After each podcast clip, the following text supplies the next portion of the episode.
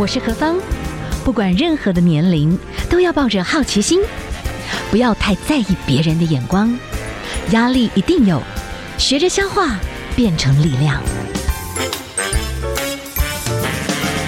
幸福有方，提供给您幸福的配方，成为一个更好的自己。I will be better, renewed day by day. 今天呢，在我们节目当中哈，我们也针对着这本书籍所谈出来的这个社会现象，那这个名词的概念是来自于日本，可是因为日本的超高龄化已经比我们走得更久，所以好多好多问题出现，所以才会有一点一点一点的有新的一种处事思维的模式出现。好，我们今天介绍一本书啊，叫做《中活笔记》。终是终结的终，活是好好的活着的活。这个终终结这个部分，终活啦，终活应该是来自于这个日本的一个文字，那现在也变成流行语了哈。好，我们请到在台湾来讲呢，他自己人生就是真的是天有不测风云的一个。突然及时的一个状态哦，所以他非常有感，所以就看到这个日本的这个中活概念，所以他在推动，所以有了这本《中活笔记》。哎，这本书就好像真的是一个笔记书，可以让你好好思维。我们先来介绍一下我们这本书的作者。这个中活笔记是 ending note，就是不留遗憾的人生四道备忘录：道谢、道歉、道爱、道别。所以，我们请到了作者孙寻恒先生，孙大哥您好。哎，主持人你好，各位听众大家好。我先直接来谈一下你的人生的这个故事。您是一个从事旅游业的工作者，对不对？呃，对，以前是呃从事行销企划方面的的工作，嗯，那后来在。呃，五十五十五十岁的时候，我决定说，嗯，从事我自己内心最喜欢的旅游行业，所以就后来就从事了旅游相关的行业。那在你过往之前，就健康，你如果每年有健康检查，你你目前你当时的印象，在那个重大事件发生之前，其实你身体看起来都不错，看起来都就就看起来都没有什么太大的，就是好有，就稍微就是我们呃一些基本的东西。数字稍微多一点啊，那个那个都那个都很很正常。好，人生突然就是这么的恐怖。你有一次机会，然后你是规划，而且带着你很多的亲友去那种国际游轮，对，然后这样游着游着游着。在游轮上，您中风了，而且那个地方在地中海，人生地不熟，离希腊很近。我的妈呀！可以谈一下那个意外，真的很可怕哎！台湾中风，你都已经突然那个家人都已经心跳都快要麻痹了，然后啊，你们还在海外。我每天每天我们从那个呃西班牙上船嘛，那到最后一个终点就是希腊嘛。嗯，那我们在呃要下下终点的。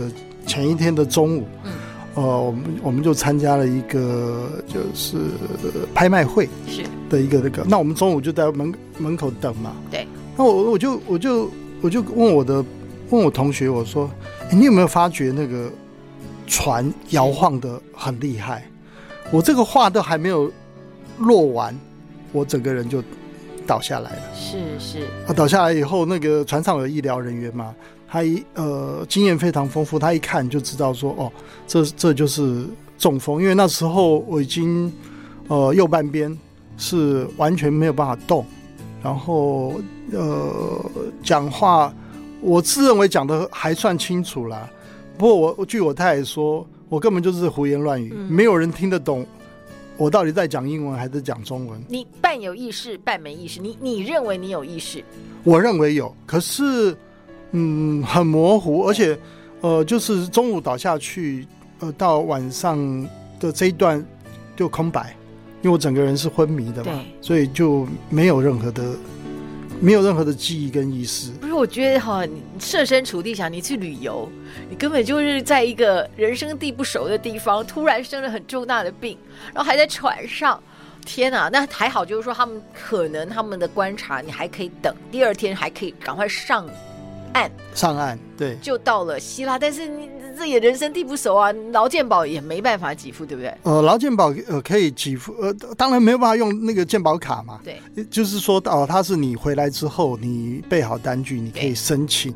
但是那个那个劳健保在海外是没有，我是没用，是没有什么用的啊、嗯哦。那那就是还好，我们出发前的时候，我的一个很好的。嗯，我的保险顾问是他提醒我你，你你一定要保旅行平安险。哦、那尤其旅行平安险里面的突发疾病，嗯，就是说，如果我们一般没有保突发疾病，突发疾病就是说非意外，对，非意外，你以前没有得过这样的这个，你以前没有心脏病啊，没有什么盲肠炎啊，什么都没有，哦，哎，那个就可以来来做一个补救。所以我们那时候也蛮，嗯，讲幸运也是蛮幸运，就是说。能用到其实不是很幸运啊，但是要用的时候，有的时候就蛮幸运的。你这样子住在那边，这样子总共花了多少钱？我们呃十天没有没有动手术，就是检查跟病房的费用，我们十天花了一百万啊！嗯，真是人生很惊吓的一个经验。但是这个惊吓，哎，你有没有真的感受到人生无常？对，所以我们我们那个常常有人会说啊，到底是呃。意外还是明天？嗯，哪一个先到？嗯，你不知道，因为那个那个真的没有任何的预警。对，就是我我我就是你。有的人说，哎、欸，那你可以注重健康啊，先准备啊。是，我这个我真的还不晓得怎么准备了，因为平常就没有太多的征征兆，说我那个活灵活现，平常都是可以很忙。对，我还在攀岩，我还在、嗯、我还在船上到处试各种的活动。是。对，哪哪知道就在中午，就在那一瞬间，然后就突然就倒下来了。而且你还算是活动力很旺盛的人，是。那都已经有时候可能，因为现代人谁没有压力，你知道吗？是啊。所以就是压力是一定有。那你还算是有压力，但是你还是有很多活动。让你自己生活平衡，都有可能会突然出现这种无常。所以你的意思，在这本书籍里面，等一下我们就来介绍这个中活笔记哈。等一下我们来讲一讲，就中活，就是在日本来讲，就是哎，我们提前把好多事情要先规划好，先规划好。对，但很多人以为他呃，因为我们听到中活，好像就是呃，我们好像最后要留下遗言，要留下。哎，他不是，他是说。嗯嗯，我举个例子，嗯，我们呃，我们这几天放放假三天五天，你可能都会先规划一下，说，哎，这三天五天我应该要去哪边玩，还是在家里，还是去看个书看？那为什么我们在呃，我们不管退休之后到我们的人生的终点还有几十年，嗯，那很少人会去想说，哦、呃，我这我这一段我这一段路程。我要怎么样规划，让自己是开心、快乐、没有遗憾？是，不只是自己没有遗憾，也不会造成别人的遗憾跟困扰。那我想，这个就是呃，当初日本面临呃阪神大呃阪神大地震，面临那个海啸的时候，突然几千几万人就丧失了，很多家庭就崩裂了。对，那没有留下任何的的交代。对。好，那导致导致整个社会跟整个遗嘱，他们出现了很大的问题跟痛苦。嗯，我想这个就是为什么二零零九年，呃，日本的那个呃呃周刊朝日，他们率先提出这个中活的概念，嗯，就是希望说，在人生终点前，你你保有自己的尊严，然后具体的规划你的人生的最后一个篇章。是对。我们先休息一下，好，待会儿继续访问这本《中国笔记》的作者孙寻恒先生，跟我们聊一聊哈，他在这本书里面他的一个设计。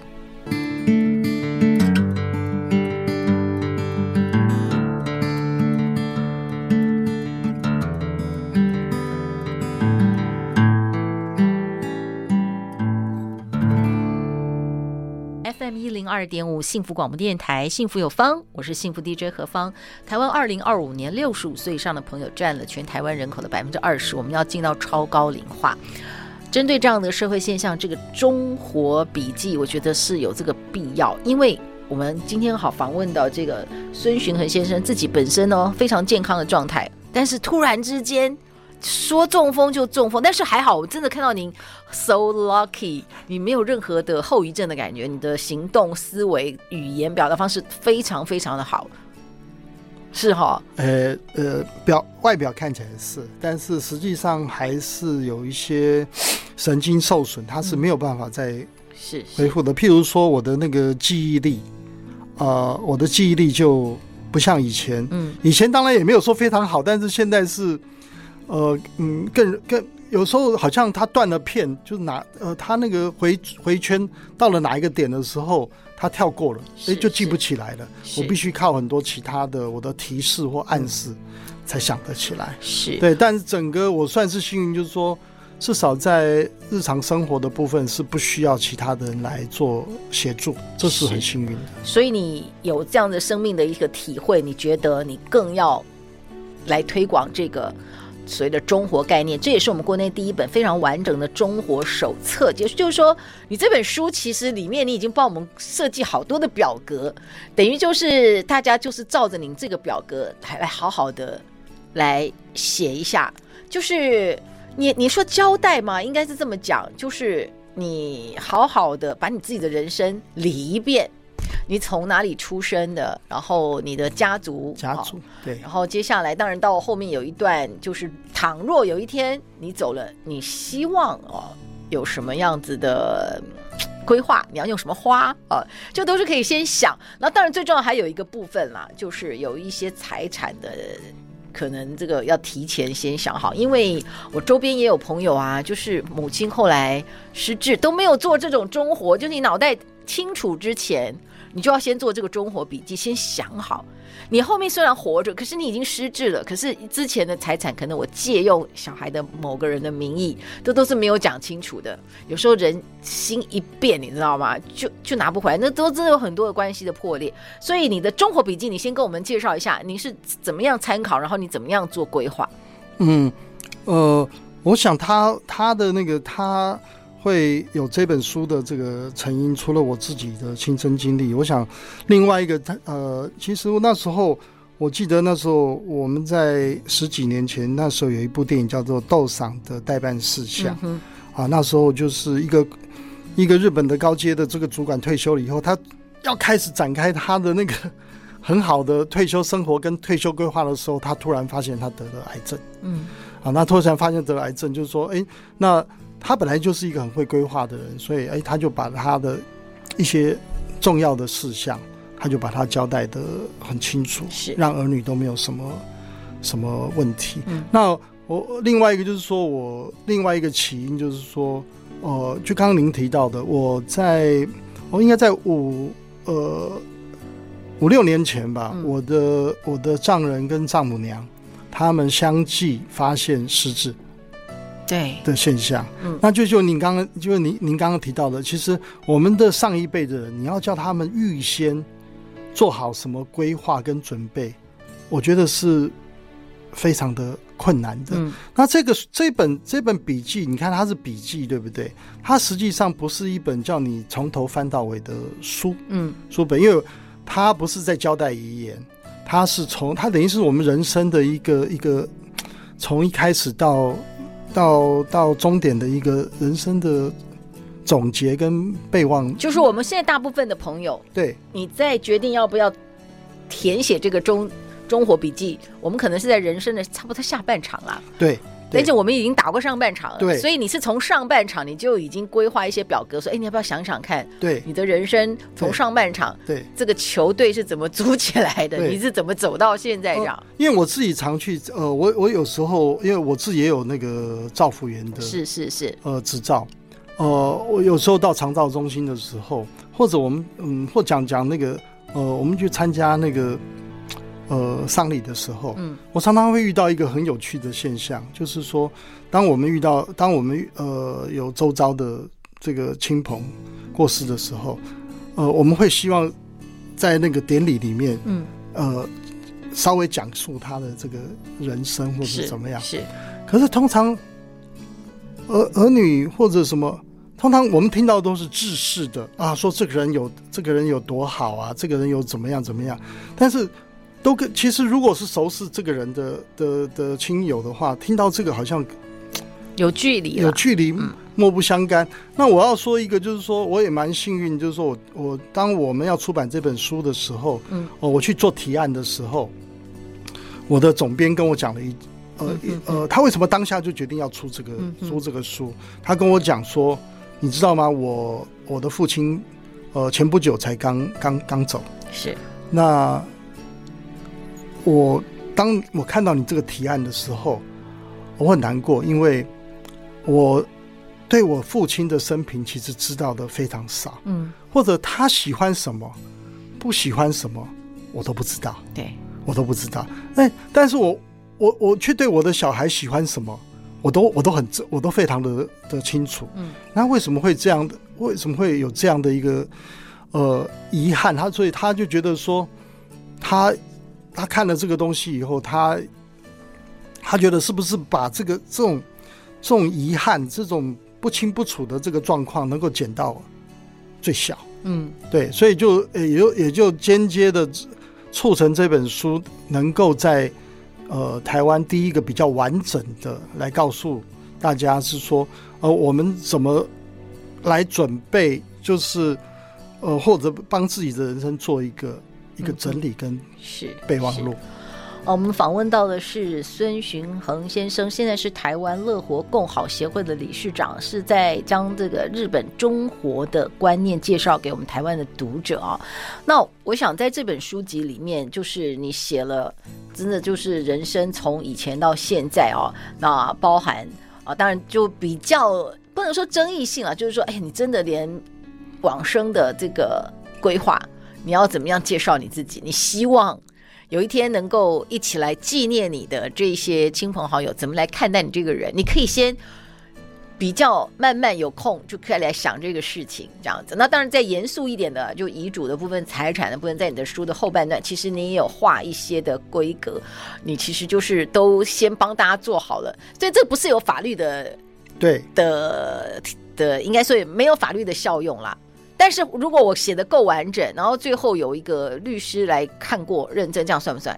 呃，应该是这样讲，就是说遗嘱有很多种形式嘛。那最简单的部分就是自书遗嘱。嗯，那其实自书遗嘱是不需要律不需要律师来、嗯、来做认证的。是是是，只要你按你你符合了那个自书遗嘱的几个要件，譬如说你是手写的，是、嗯、你有日期。你有人，呃，人事实地物都写得非常清楚，嗯，那个遗嘱就、嗯、那个遗嘱就成立了。所以我在我在我这本这本书里面，就是很多人都觉得说啊，写遗呃有钱人才写遗嘱，其实没钱的人才需要写遗嘱，嗯、因为没钱的人才会对钱更重视啊，嗯、才会引起更大的争议。所以在这个里面，我也提供了一个一个一个有一个律师他，他他做了一个 app，嗯，就是说你只要按照他这个 app。对对，因为他有上我们的节目过。对，你只要按照他那个 app 写完，就是一个合法的，嗯，就是一个合法的的遗嘱。是是是，所以我我在里面也提供了很多的的，应该是应该是这样，很多我们平常它很重要，但是我们平常忽视。嗯，但是如果你有了之后，你会减少你。你的跟你跟亲友之间很多的遗憾跟问题。是，今天为大家介绍这本哈《中国笔记》，我们访问到的是作者哈，他自己人生真的是经历那种突然之间的哈这个生离死别的这种很大的人生的震撼，所以就有很很受感啊。好。我们今天呢，非常谢谢我们的孙大哥给我们做这样的分享，希望以后有机会呢，能够再来谈一下这本书。其实还有谈到我们还来不及谈道歉啦、道爱啊、道别了，哈，非常谢谢我们的孙大哥给我们的分享，谢谢。